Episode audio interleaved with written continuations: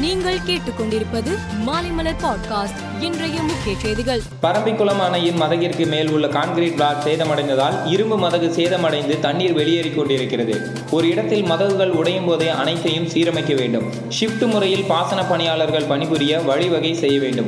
உடைந்ததற்கு பல காரணங்கள் இருந்தாலும் அவை அனைத்தும் சரியான மேலாண்மையினால் மாற்ற முடியும் என்று ஓய்வு பெற்ற பிஏபி கண்காணிப்பு பொறியாளர் இளங்கோவன் கூறினார்.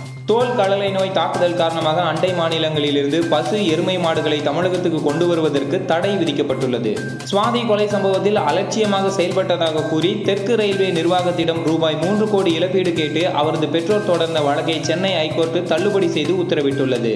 புதிய விமான நிலையம் அமைப்பதன் மூலம் தமிழ்நாடு பல மடங்கு அதிகமாக தொழில் மற்றும் பொருளாதார வளர்ச்சி அடையும். இதன் மூலம் பரந்தூர் மற்றும் அதன் சுற்றுப்புற கிராம மக்களின் வாழ்க்கை தரம் மேம்படுவது மட்டுமின்றி விமான நிலையம் மூலம் உருவாகும் அனைத்து பொருளாதார பலன்களும் அவர்களுக்கு கிடைக்கும் என்று தமிழக அரசின் உயரதிகாரி விளக்கம் அளித்துள்ளார். கோயம்புத்தூர் பாரதிய ஜனதா அலுவலகத்தின் மீது பெட்ரோல் குண்டு வீசி எங்கள் சகோதர சகோதரிகளின் மன தைரியத்தை குறைத்து விடலாம் என்று யாரும் நினைத்துவிட வேண்டாம். இதுபோன்ற அச்சுறுத்தல்கள் சமூக விரோதிகளுக்கு எதிரான எங்கள் சமூக பணியை மேலும் வேகப்படுத்தும் என்று தமிழக பாரதிய ஜனதா தலைவர் அண்ணாமலை தெரிவித்துள்ளார். காய்ச்சல் தாக்கம் அதிகரித்து இருப்பதால் சென்னையில் இன்று கூடுதலான மருத்துவ முகாம்கள் நடத்த மாநகராட்சி ஏற்பாடுகள் செய்துள்ளது. எல்லா முகாம்களிலும் டாக்டர்கள் செவிலியர்கள் இருப்பார்கள். பரிசோதனையில் காய்ச்சல் இருப்பது உறுதியானால் அருகில் உள்ள ஆஸ்பத்திரிகளுக்கு அழைத்துச் செல்வார்கள். வரும் நாட்களில் இந்த முகாம்கள் ஆஸ்பத்திரிகளுக்கு மாற்றப்படும் என்று மாநகராட்சி அதிகாரிகள் தெரிவித்தனர். செப்டம்பர் மாதம் முப்பதாம் தேதி வரை பூஸ்டர் தடுப்பூசிகள் இலவசம் என்ற மத்திய அரசின் அறிவிப்பின்படி தடுப்பூசி முகாம்கள் நடத்தப்பட்டு வருகின்றன. வருகிற இருபத்தி ஐந்தாம் தேதி ஐம்பதாயிரம் இடங்களில் முகாம்கள் நடத்தப்பட உள்ளது என்று அமைச்சர் மா. சுப்பிரமணியன் கூறினார். பள்ளி நிர்வாகிகளின் ஜாமீனை ரத்து செய்ய கோரி ஸ்ரீமதியின் தாயார் தொடர்ந்த வழக்கு சுப்ரீம் கோர்ட்டில் இருபத்தி ஆறாம் தேதி விசாரணைக்கு வருகிறது. வருகிறது வழக்கை நீதிபதிகள் B R Gavai B V Nagarathna ஆகியோர் அடங்கிய அமர்வு விசாரிக்கிறது.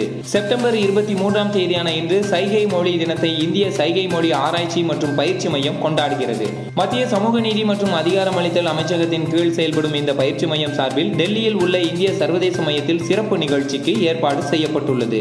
ஜப்பான் முன்னாள் பிரதமர் சின்ஜோ அபேயின் நினைவு நிகழ்ச்சியில் பங்கேற்பதற்காக பிரதமர் மோடி இருபத்தி ஏழாம் தேதி அங்கு செல்கிறார். சீனாவின் முன்னாள் மந்திரி பூ ஜெங்குவா மீதான குற்றச்சாட்டு சந்தேகத்துக்கு இடமின்றி நிரூபிக்கப்பட்டுள்ளதாக கருதிய கோர்ட்டு அவருக்கு இரண்டு ஆண்டு கால அவகாசத்துடன் கூடிய மரண தண்டனை விதித்து அதிரடி தீர்ப்பு வழங்கியது. இந்த அதிரடி தீர்ப்பு சீனாவில் பரபரப்பை ஏற்படுத்தியுள்ளது.